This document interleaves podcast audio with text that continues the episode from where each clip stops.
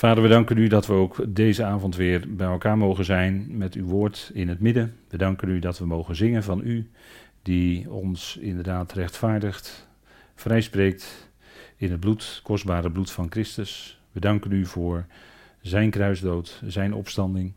Vader, daar draait het allemaal om. We danken u voor dat enorme heil, de redding die dat teweeg bracht en brengt.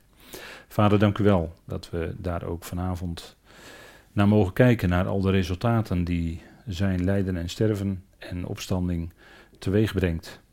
Vader, een bijzondere bediening voor de gemeente.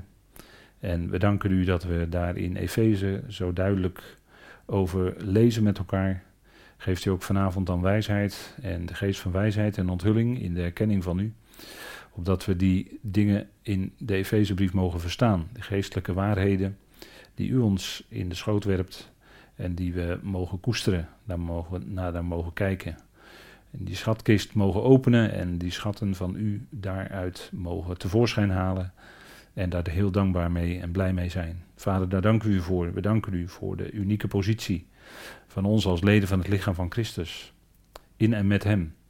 We danken u dat u ook met uw volk Israël uw plan heeft en dat zult u ook volbrengen. Vader, dank u wel dat we volledig op u aankunnen. U heeft alles in uw hand en we danken u dat u ook deze avond geeft. Mag het zijn tot lof en eer van u, mag het zijn tot opbouw van het lichaam van Christus. En bid u dat dat woord inderdaad snelle voortgang mag hebben. We danken u daarvoor in de naam van uw geliefde Zoon, onze Heer Christus Jezus. Amen. Goed, ik wilde met u lezen en dat doen wij in hoofdstuk 3 van de Efezebrief, daar zijn we nu mee bezig. En toch maar weer de versen 1 tot en met 7. De versen 1 tot en met 7. Efeze 3. En ik lees u voor uit de, om het zo maar te zeggen, de papieren versie die wij nog hebben van de Efezebrief. En er staat, ten behoeve hiervan is het dat ik, Paulus, de gebondene van Christus Jezus voor jullie de natieën, aangezien jullie horen van het beheer van de genade van God, dat mij gegeven is voor jullie, dat door onthulling het geheimenis aan mij bekendgemaakt is, zoals ik tevoren in het kort schreef, waardoor jullie bij het lezen bevatten kunnen wat mijn inzicht in het geheimenis van de Christus is, dat in andere generaties niet bekendgemaakt is aan de zonen van de mensen, zoals het nu onthuld werd aan zijn heilige apostelen en profeten. Dat in de geest de natieën gezamenlijk lotgenieters zijn en een gezamenlijk lichaam en gezamenlijk deelhebbers van de belofte in Christus Jezus door het evangelie waarvan ik dienaar werd, in overeenstemming met het geschenk van de genade van God, dat mij gegeven is, in overeenstemming met de werkzaamheid van zijn kracht. Tot zover deze woorden waar veel over te zeggen is en die we met elkaar vandaag ook weer wat verder gaan bekijken. We hebben de vorige keer uh, waren we geëindigd bij de samenvatting van het Efeze-geheimenis. Die drie keer, uh, die drie uitdrukkingen, drie keer het gezamenlijk. Daar willen we naar kijken en ook Paulus' dienst in verband daarmee. En als we even kijken naar de opbouw van dit stukje, uh, de versen 1 tot en met 10, dan uh, zien we dat in de vers 1 tot en met 3 Paulus meldt dat hij gebonden is in Christus Jezus, de gebondene van Christus Jezus is, in verband met de onthulling van het, wat we dan altijd noemen, het Efeze geheimenis. Wat een absoluut geheim was totdat hij het onthulde. En dan die tussenzin, die in de papieren versie ziet u die ook tussen haakjes staan, omdat het een tussenzin is. Paulus' inzicht in het geheimenis van Christus. Daar hebben we ook met elkaar weer stilgestaan hoe die structuur is. Hè? En dan vers 6 tot en met 10. Het beheer van het geheimenis zoals aan Paulus gegeven. Dat is dan zeg maar in vogelvlucht dit stukje. En het biedt natuurlijk uh, geweldige, sowieso de Efezebrief, biedt geweldige vergezichten die, uh, die je kan koesteren. Hè, zoals je in het dagelijks leven misschien, uh, u ziet op die foto hier zo'n dijkje, die heeft u misschien wel in de buurt en dan kunt u uitkijken over het water en dat biedt een mooi vergezicht. Nou, zo is Efeze natuurlijk ook, het biedt prachtige mooie vergezichten van een plan van God dat zich niet beperkt tot de aarde, maar zich uitstrekt ook tot de hemelen, de hemelingen. En dat dus een heel de hele schepping in feite omvat. Hè? Nou, zoals een stukje opbouw is van de, dit stukje uit Efeze. Een samenvatting van het Efeze-geheimenis. Dat heb ik vorige keer aan het einde laten zien, deze, deze slide. En hier ziet u dan de samenvatting. Dat drie keer gezamenlijk. Ik heb de vorige keer ook gezegd dat een of de pointe in dit stukje is dat in de geest de natieën zijn. Maar de pointe is natuurlijk ook dat drie keer gezamenlijk. Hè, dat is uh, nadrukkelijk natuurlijk het punt van het Efezegeheimenis. En dat is wat Paulus al besproken heeft in de eerste hoofdstukken. En wat hij nu dus samenvat. En door dat drie keer gezamenlijk worden wij als lezer daar nadrukkelijk bij bepaald. Hè. Dat is het Griekse woordje of het Griekse voorzetseltje sun. Dat betekent een hele nauwe verbondenheid met. En vandaar dat we dat ook uh, regelmatig vertalen met gezamenlijk of tezamen. In andere vertalingen wordt het dan misschien vertaald met met of samen met. Maar dat is, dat is misschien net ietsje minder. Met gezamenlijk zeg je weer net iets meer. En u ziet ook de gedeelten uit de Efezebrief die, waarin dat gemeld wordt. Dat lotdeelbezitters, lichaam en deelhebbers.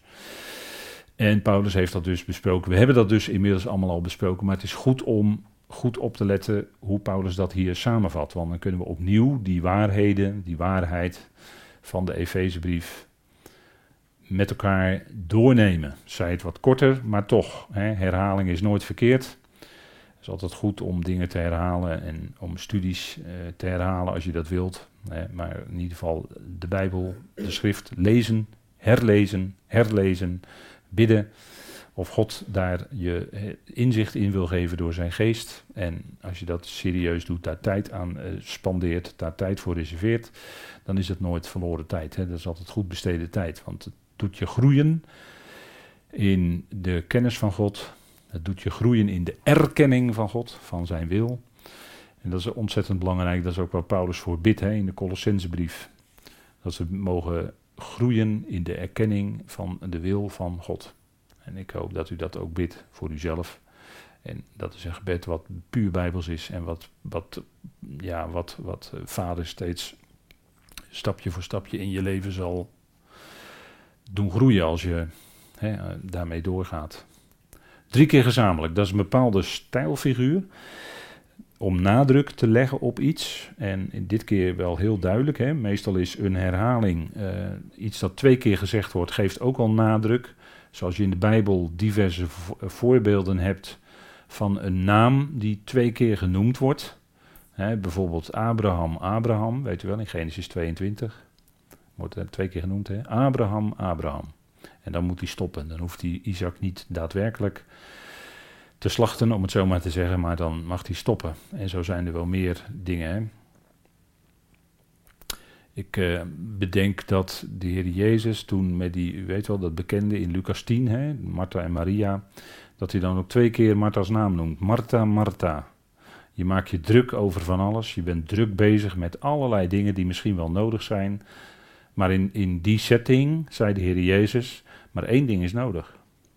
En Maria had het goede deel gekozen. Die zat aan de voeten van de Heer en zij luisterde naar zijn woord. En ik denk dat wij als gemeenteleden in die zin ook Maria's zijn en willen zijn. Dat we aan zijn voeten zitten en willen luisteren naar zijn woord. En daar gaat het natuurlijk om. Dat is het allerbelangrijkste. En dan uh, refereert uh, één ding. Hè, dan noemt de Heer Jezus één ding daar in Lucas 10. En dan refereert hij aan Psalm 27. Ik geef het alleen maar even mee. Lees je dat dan eens naast elkaar door. Hè? Wat daar dan in Psalm 27 gezegd wordt. Dat is ook wat dan bij Maria op dat moment, of Miriam moet ik zeggen, het is eigenlijk uh, de naam Miriam in het Hebreeuws. Die zat aan de voeten van de Heer en ze luisterde naar zijn woord. En het Hebreeuws, ja, dat is natuurlijk een prachtige taal waarin heel veel zit. En je ziet soms ook uh, in het Grieks bepaalde woorden die, uh, die wellicht uit het Hebreeuws afgeleid zijn die uh, een vergrieksing zijn van het Hebreeuwse woord. Hè, dat kom je wel eens tegen. En ja, dan hebben we het over de Hebreeuws, dan hebben we het over Israël. Vanavond begint het Hanukkah-feest, zoals u wellicht weet. En nou ja, dan moet u maar eens nazoeken op internet wat, wat, wat daar precies achter zit, waarom Israël dat viert. Hè. Het Hanukkah-feest zet ze een kandelaar voor het raam met, met negen, met negen kaarsen erin. Maar waar het om gaat is dat, kijk, dat licht, dat is natuurlijk, dan zeggen we ja, het is lichtfeest en het is leuk om in december te doen. Het is, uh, is op zich natuurlijk heel mooi dat ze dat doen, alleen het staat niet in de Torah. Dat we even, even, even voor de goede orde, het staat niet in de Torah.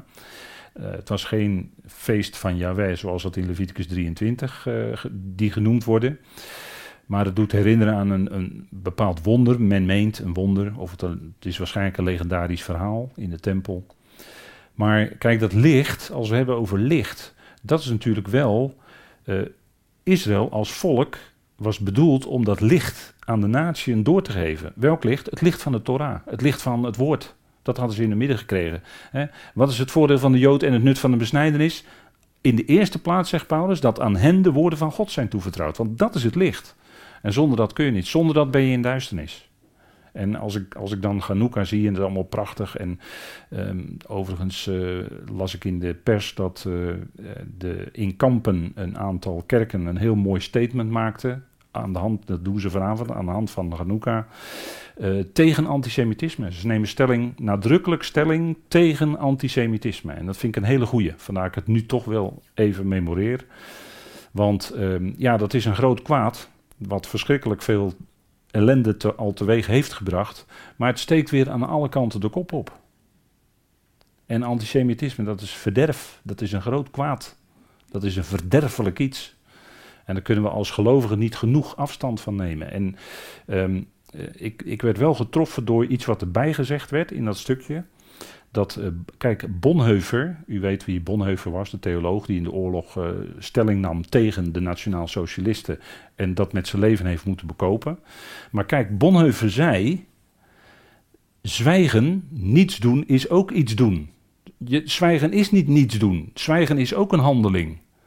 Vandaar dat, dat, dat uh, als, als we ons uitspreken, dat is op momenten heel goed en zeker als het gaat om antisemitisme. Ik denk dat dat een heel goed statement Dat vond ik een heel mooi statement. Het werd georganiseerd door een baptistenvoorganger in eh, Kampen, maar veel kerken sloten zich erbij aan bij dat statement. En ik vind het een heel goed statement. Want dat is iets dat we weten. En natuurlijk, we zeggen ja, het steekt weer de kop op, het moet onderdrukt worden. Maar aan de andere kant weten we ook uit de schrift, en dat, dat is verdrietig dat we dat moeten zeggen, maar de Heer Jezus heeft het geprofiteerd in Matthäus 24 onder meer, dat de grootste uitbraak van antisemitisme moet nog komen. De grote verdrukking, helaas. Maar het moet komen. God heeft dat in zijn plan. Ja, is dat zo vastgelegd? En, en, dat is triest. En we bidden voor het volk Israël natuurlijk. We bidden voortdurend voor het volk Israël. En toch zullen zij nog door die grote verdrukking heen moeten. Dat is nu eenmaal de profetie. Dat is, eh, het is niet anders, maar God heeft het gezegd. En we zien nu de aanzetten in die richting. Hè? En, en dat is natuurlijk wat, wat, eh, wat, wat Israël was gegeven, dat licht. Hè, om licht te verspreiden. En ja, hoe kunnen wij dat doen, licht verspreiden? Nou, door de Gods woord aan te reiken aan mensen. Wat zegt God nou? En, en misschien is daar in deze tijd nog meer dan ooit behoefte aan. Wat zegt nou God? Wat is nou Gods plan? En wij mogen ontzettend veel weten van dat plan van God. En we zijn ook heel nuchter, we zijn niet vroom of wat ook. Maar we kunnen wel zeggen, dat staat geschreven, dat is Gods plan. En of men het dan horen wil, ja of nee, dat is dan natuurlijk de zaak van vader. Die harten en oren en ogen moet openen. Maar we kunnen het wel doorgeven, we kunnen het wel zeggen. En, en dat is toch wat, wat mensen, want zitten toch allemaal, mensen zitten toch vaak met vragen en, en ze missen gewoon dat licht van Gods woord. Ze missen gewoon dat licht wat, en, en wij mogen dat, daar, ons daarin koesteren en we hebben zoveel licht al mogen ontvangen. En ook dat is natuurlijk genade, dat wij veel licht hebben gekregen. Ook dat is genade natuurlijk, hè. Maar dat kunnen we doorgeven. En, en we duiken nu in de Efezebrief natuurlijk heel diep in de, de, de, diepste plannen, de diepste beweegredenen van God. het is ons in genade geschonken dat we zelfs de diepten van God, iets daarvan met elkaar mogen, mogen opdiepen, om het zo maar te zeggen. en wat in de diepten van God, dan hebben we het ook over de diepste beweegredenen van God. Dat is zijn liefde. Dat is zijn heerlijkheid. En, en van daaruit werkt hij zijn hele plan uit. vanuit zijn liefde is hij rechtvaardig. Vanuit zijn liefde is hij een heilige God. Vanuit zijn liefde grijpt hij in in verontwaardiging. Enzovoort. Maar altijd zit daarachter zijn liefde. Want het, het werkt uiteindelijk toch allemaal mee tot wat goed is. Dat weten we. En dat is veel licht hoor, als we dat mogen weten. Dat geeft je rust in moeilijke omstandigheden. Dat geeft je rust als je in spanning zit over. Ja, maar toch, het gaat niet buiten God om. God is liefde ten ene male. Dat is zijn wezen, dat is zijn hart. En van daaruit handelt hij in het grote wereldgebeuren, want dat is ook volledig in zijn hand, tot in de kleinste dingen aan toe, maar ook in ons persoonlijk leven, is, dat is ook volledig in zijn hand. Ook tot in de kleinste dingen aan toe, alles. Gezamenlijk. Gezamenlijk. En dat is een stijlfiguur voor nadruk. En we zijn dat ook al eerder tegengekomen, dat drie keer sun, in dat uh, tweede hoofdstuk. En dat zullen we even met elkaar ook lezen. Vers 6 en vers 7.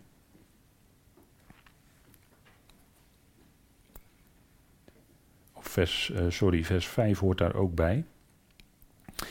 Wij die dood zijn, dat wordt over ons allemaal gezegd, hè, als leden van het lichaam van Christus. Wij die dood zijn voor de krenkingen en de begeerten, maakt ons gezamenlijk levend in Christus. In genade zijn jullie geredden.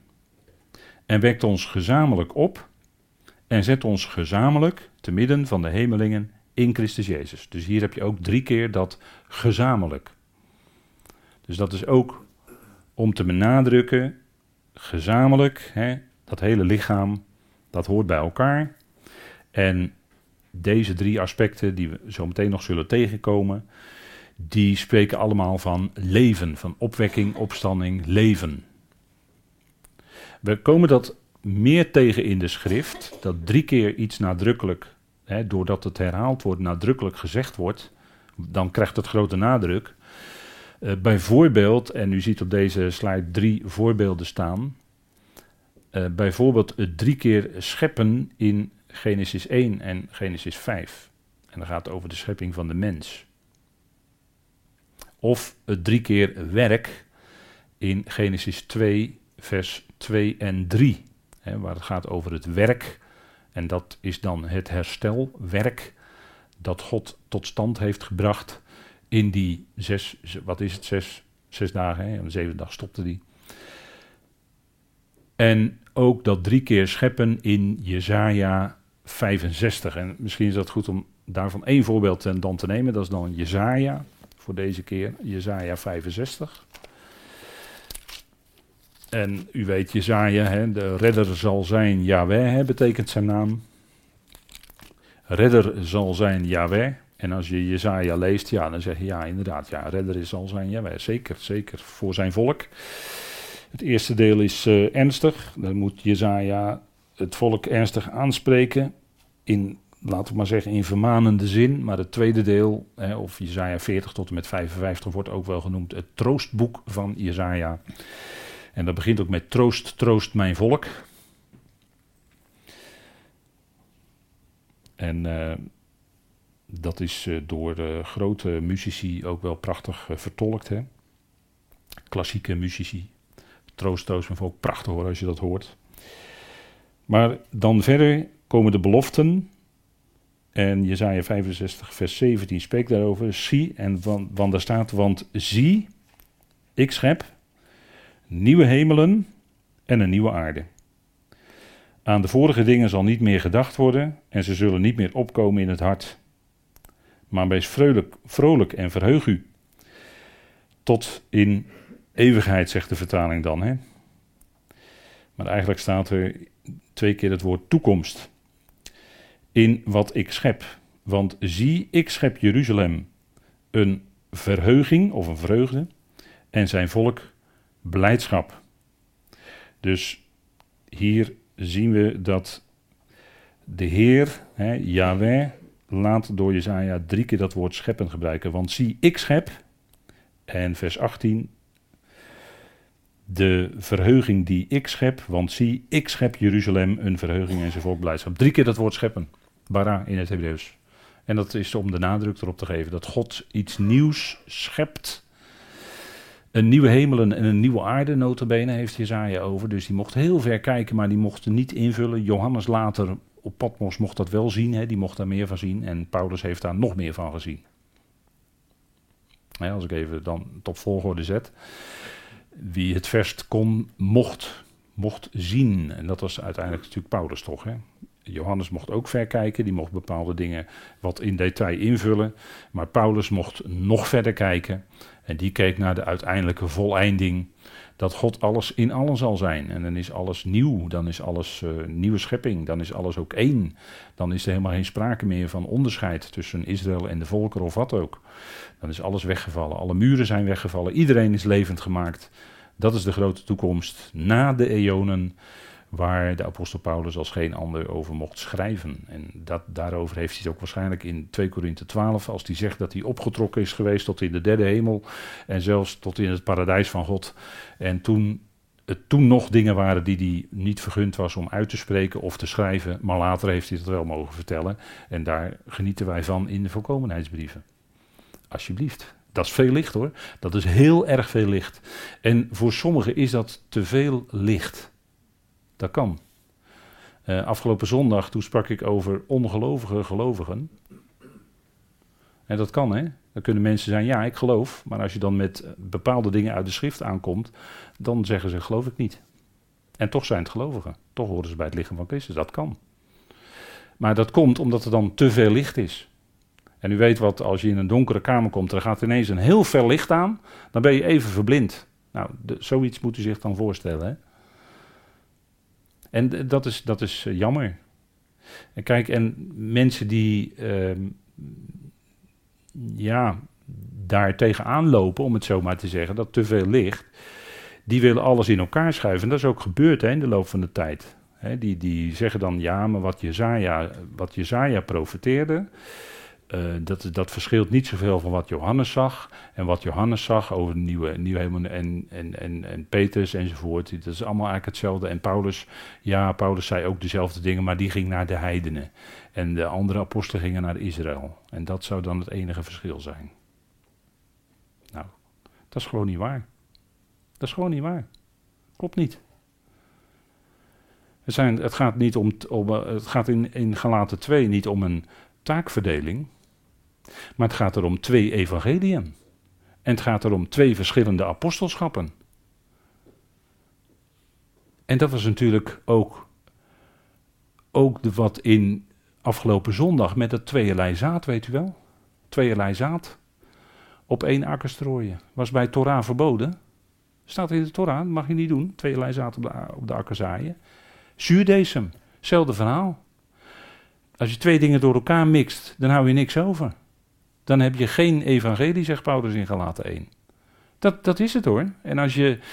Uh, kijk, dit is wat ik nu zeg. Kijk, dat Paulus en Petrus hetzelfde evangelie, maar ze gingen naar verschillende groepen toe. Dat is mainstream. Dat is mainstream in, in de christenheid. Dat is wat de meeste mensen denken. Maar als je inzoomt op de tekst en je gaat echt goed kijken wat er staat, dan kom je bij iets anders uit. En dat is wat wij doen. En of dat nou wel of niet in dank afgenomen wordt, ja, nou ja, goed, het zal zo zijn, maar dat kan toch niet anders? Het staat er toch zo geschreven? Dat kan, toch niet anders? Wat, wat wil je dan? Water bij de wijn? Nee, dat doen we niet. Want het, het is niet water bij de wijn, maar het is zuurdesem dan, wat het hele deeg doorzuurt. Dat is het punt. En Kijk, als je, als je, maar als je dat laat afdekken, want dan wordt het allemaal afgedekt hè, onder de deken van, ja, nee, het is allemaal één, er is maar één evangelie. Het staat er ook in, in Galaten, staat er ook boven. Hè. Daar hebben de NBG-vertalers als kopje erboven gezet. Er is maar één evangelie, of één evangelie. En dat is al misleidend, dat kopje. Dat klopt dan niet. Want Paulus heeft het over twee en ook nog over ja, iets wat geen evangelie is in dat stukje. Dus u ziet al hoe, u, hoe door de vertalers dan op dat moment op het verkeerde been wordt gezet. En dat is gewoon niet eerlijk. En daarom mogen we heel dankbaar zijn, dat is genade, dat is natuurlijk genade, dat we juist door de concordante methode zo dicht bij op die schrift gedrukt worden? Ja, dat staat er. Kijk, en nu hebben we het boven tafel, nu hebben we boven water wat er wel staat. En daar gaat het natuurlijk allemaal om. En er is er één die dat natuurlijk ontzettend wil. Dat is die vijand, weet je wel, die s'nachts, die doorwerper, die gooit er ander zaad doorheen. Die, die is erop uit om dat allemaal te verstoren, dat tegen te houden, tegen te werken. Ja, en dat, dat betekent dan voor, de, voor, voor de, uh, Paulus, Saulus Paulus zelf, betekende dat in zijn leven, hè, die mocht dat uh, gaan brengen, betekende dat lijden. Ik zal hem tonen hoeveel hij moet lijden ter wille van mijn naam, staat er in Handelingen 9. En Paulus heeft veel geleden. Met en om het evangelie. Kwaad lijden met het evangelie. Ja, dat is geen makkelijke weg. Maar als je dicht bij die waarheid blijft, ja, dat is, dat is altijd zo in de maatschappij. De verkondigers van de waarheid worden gedemoniseerd.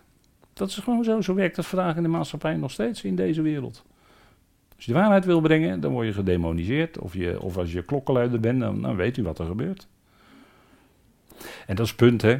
Maar het is prachtig dat hij staat drie keer scheppen. Kijk, wij zijn in Christus al een nieuwe schepping. Zo ziet God ons geestelijk al. Dat is geweldig, hè. Dat is iets geweldigs. Daar kun je al, als je dat gehoord hebt, dan kun je al naar huis gaan vanavond en zeggen: Nou, ik heb iets geweldigs gehoord. Ik ben in Christus een nieuwe schepping. Daar ben ik heel erg blij mee. En ik kan weer verder in mijn leven als gelovige. Dat is natuurlijk fantastisch. En we zien op een andere manier, hè, dit, dit was dan een nadruk, hè, die kan wijzen op een complete handeling. Hè, dus door dat drie keer dat woord scheppen te gebruiken, benadrukt de tekst dat het gaat om een echt complete handeling. Het is echt een complete nieuwe schepping waar Jezaja dan over mocht spreken. En zo was dat ook in Genesis 1 met de schepping van de mens. Het is echt een nieuwe schepping van God, hè, die mens.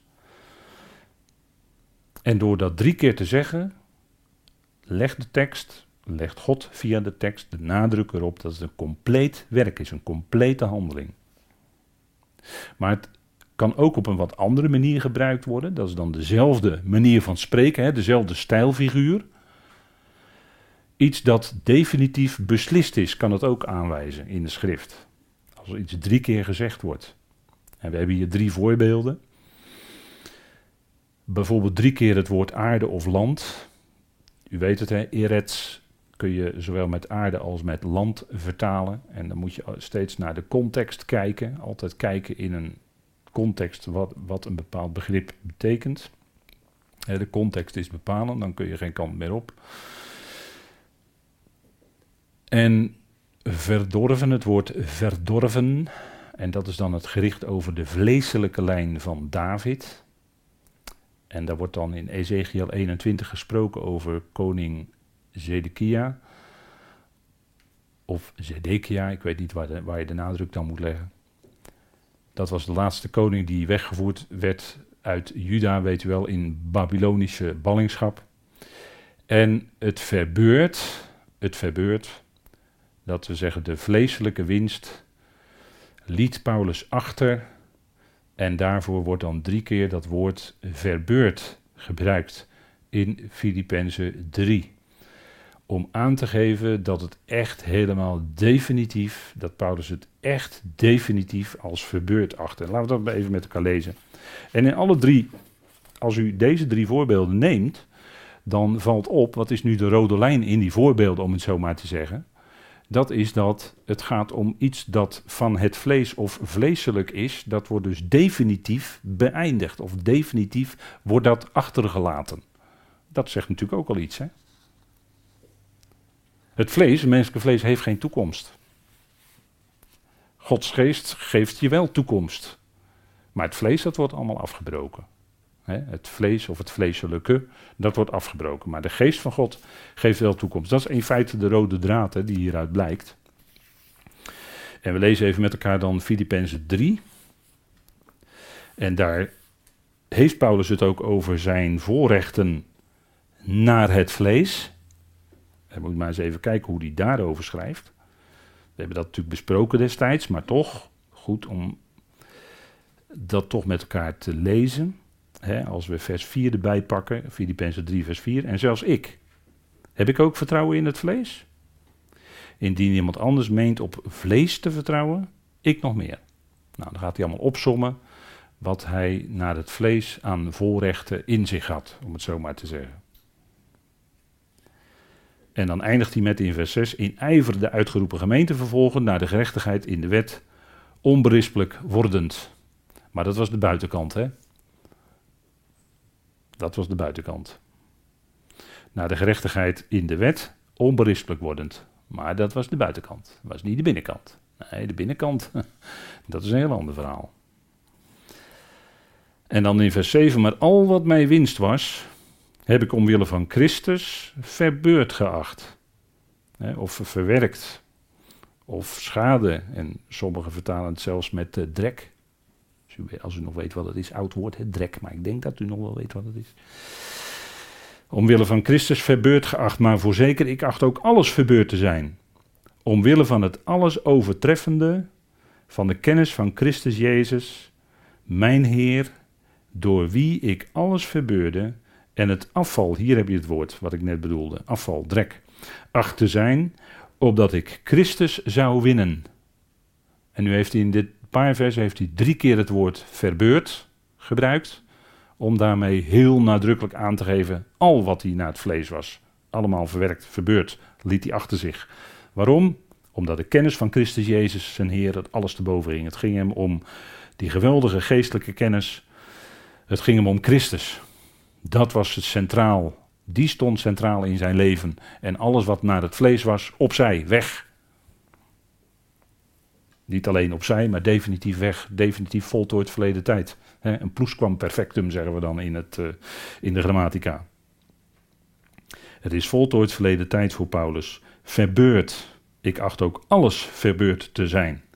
Al wat naar het vlees eventueel, waar hij zich op kon beroemen, het speelt geen enkele rol meer in het licht van Christus. In alles, niet verblindend, maar in het alles doorzoekende licht van Christus. Wat wat in, in een mensenleven in het hart gaat schijnen. Dat geweldige licht. En dan gaat al dat vleeselijke gaat aan de kant. En, en waar, we, waar de ondergelovigen uh, we dan last van kunnen hebben, is dan inderdaad het vlees. Niet alleen de tegenwerken, maar ook het vlees. Dus ook een formidabele tegenstander kan dat zijn hoor.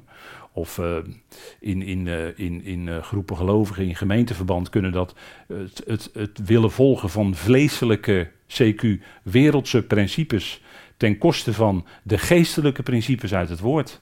Kan een geweldige blokkade zijn hoor, in de doorwerking van het woord. Geweldige tegenstander kan dat zijn, om maar even figuurlijk te zeggen. Vleeselijke principes. Nee, we, vol, we willen ook geestelijke principes halen uit het woord en die ook toepassen. En dan ook in de toepassing op een goede manier, op een liefdevolle manier bezig zijn. Maar wel de lijnen zoals de apostel Paulus die aangeeft. En daar kan het vlees, ja, het, vlees wilde altijd doorheen fietsen, om het zo maar te zeggen. Maar dat, dat gaat natuurlijk een keer, om maar in dat beeld te blijven, spaak lopen. dat gaat spaak lopen op een gegeven moment. Het vlees, lastig hoor. En het vlees kan ook in ons persoonlijk leven zo ontzettend zijn, hè, dat vlees. Elke keer duikt het weer, wil het weer de kop opduiken. En dan is het dit en dan is het dat. Allemaal van die verhinderingen die we dan zelf willen in plaats van. U weet dat wel. Dat is allemaal, allemaal dingen die, ja, dat, dat blijft gewoon. En dat blijft ook die, hè, we zeggen dan wel eens dat is een spanningsveld. En dat zal zo blijven tot de, tot de dag van de bazuin. Want dat laat God toch in ons leven om ons te laten zien, joh, joh jij bent, ja, ben gelovig, je mag heel veel weten, je mag heel, heel veel genade ontvangen, zeker. Maar in jezelf ben je helemaal niks. Daarom werd eh, de apostel Paulus ook een doorn in zijn vlees gegeven. En er staat er tot twee keer toe bij, opdat ik mij niet al te zeer zou verheffen. Want hij had natuurlijk geweldige dingen onthuld gekregen. En dat kan een mens zomaar trots maken.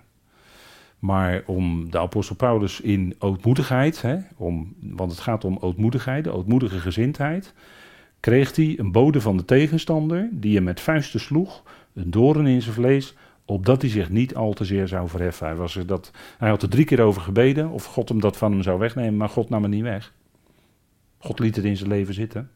En misschien kent u ook die dingen wel waarvan u gebeden hebt van Heer, neem dat alsjeblieft uit mijn leven weg. En de Heer doet het niet. En dat de Heer het niet doet, is ook antwoord hoor. Ik denk dan, mijn gebed wordt niet verhoord. Jawel, het wordt wel verhoord, alleen niet zoals u wilt.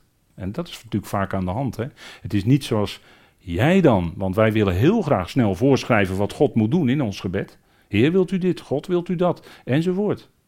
Maar het, kan, het, is heel vaak zo dat het anders gaat. En, maar dat is ook een antwoord. God laat het dan anders gaan. Of doet het anders gaan. Moet ik, dat kan ik beter zeggen, want God is uiteindelijk toch de oorzaak van alles. Hè? De veroorzaker van alles. Daar, daar kom je toch uiteindelijk bij terecht. Is alles Gods plan? Jazeker, alles is Gods plan. Ook de tegenstander, ja, past ook in zijn plan. Zelfs door hem geschapen als tegenstander. Jawel, God is de oorzaak ervan. Ja, dat, dat, en dat zijn nou moeilijke dingen voor, voor gelovigen. Hè? Dat zijn harde noten om te kraken voor gelovigen. Want vaak merk je dat op dat soort dingen, dat wel echte gelovigen zijn, maar als daarop aankomt, gaat men niet langer mee. Dan haakt men af. Ja, het kwaad. Heeft God er ook iets mee te maken? En dan kun je gewoon de schrift voorlezen uit Jezaja 45, waar het gewoon zwart op wit staat.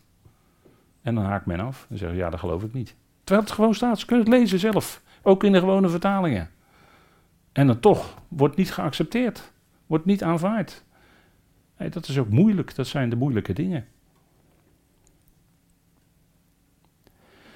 En dat is toch vaak omdat er, ja, wat zit er dan tussen? Een stukje traditie, een stukje eigen denken, een stukje eigen wijsheid. Hè. Wij als gelovigen zijn ook vaak eigenwijs. Ja, en dat kan er allemaal tussen zitten. En dat is moeilijk. Maar hier hebben we een geweldig voorbeeld. Paulus die achtte omwille van Christus alles. Hè. Al wat mij winst was. Ik acht ook alles verbeurd te zijn. Ziet u hoe absoluut hij weer spreekt hier in deze verse? Alles. Al wat mijn winst was. Laat het maar achter je. Je kom af. Of de traditie waar je in bent grootgebracht. Heb misschien nog enige tijd gedacht van nou, ik kom uit die en die kerk. Daar ben ik in grootgebracht. Daar kon je nog een beetje op voorstaan. Of die en die geloofsgroep. Speelt allemaal geen rol. Het valt allemaal onder dat verbeurt. Achteraan. Het is allemaal geen, geen waarde. Christus, het gaat om Christus. Het gaat alleen om Hem. Daar gaat het. En dat, dat, is, dat is voor Paulus het centrale. Christus Jezus, mijn Heer, door wie ik alles verbeurend afwacht te zijn, opdat ik Christus zou winnen. He, dat hij in de praktijk van zijn leven daadwerkelijk ook dat leven van Christus zou uitleven. Daar ging het om. De kracht van zijn opstanding. Daar gaat het om. Goed, we gaan kijken naar de samenvatting van dat uh, Efeze-geheimenis. En dan hebben we drie aspecten gezamenlijk lotdeelbezitters. Dat is het eerste wat genoemd wordt. En waarom zegt Paulus dat zo? Waarom gebruikt hij nou precies die uitdrukking? Gezamenlijk lotdeelbezitters. En natuurlijk spreken we en blijven we ook spreken over lotdeel. En we gaan ook zien waarom dat zo is. Dat woordje sun, dat gezamenlijk, dat wil uitdrukken dat er nu gesproken wordt op gelijke hoogte de gelovige Jood met de gelovigen uit de volkeren. En met de gelovige Jood moet ik dan misschien nog bijzeggen die ook Paulus gevolgd was uiteindelijk. Hè? Dus de gelovige Jood met de gelovigen uit de volkeren. En door het schrijven van de Efezebrief, dat hebben we al in met name het laatste deel, het tweede deel van het tweede hoofdstuk gezien, vers 11 tot en met 22, is het dus niet langer eerst de Jood en ook de Griek. Hè, dus niet langer de Jood hoger en de Griek, de heiden, lager. Nee, het is nu op gelijk niveau, te midden van de hemelsen, in de geest. Dat kan ook alleen maar in de geest, niet in het vlees. Op gelijk niveau, Jood en Griek of Jood en heiden, in dat lichaam van Christus. Dus het is niet langer, zoals het nog in Romeinen stond, eerst de Jood als ook de Griek dat klinkt uh, op een keer, keer of vier, vijf klinkt dat in de Romeinenbrief. En dat was toen ook zo, omdat het toen nog niet zo ver onthuld was. En het nog steeds sprake was van, in het vlees gerekend, gold nog steeds eerst de Jood en ook de Griek. Of als ook de Griek. Dus de Jood stond boven, Israël stond boven de volkeren. Zo had God dat bepaald. Maar met het schrijven van de Efezebrief blijkt dat in geestelijk opzicht, te midden van de hemelsen, is het één grote groep en dat heet lichaam van Christus. En nog even preciezer, een gezamenlijk lichaam. Maar hier spreken we nog over het aspect gezamenlijk lotdeelbezitters. Gezamenlijk lotdeelbezitters. En dat sun, dat gezamenlijk wil zeggen, het is nu op gelijk hoogte. De ene groep kan niet meer een uh, voorrecht claimen ten opzichte van de andere groep. Dat kan niet langer. Dat zegt het woordje sun, gezamenlijk.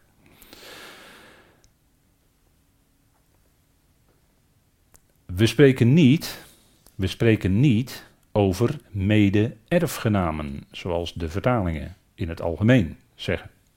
Waarom niet?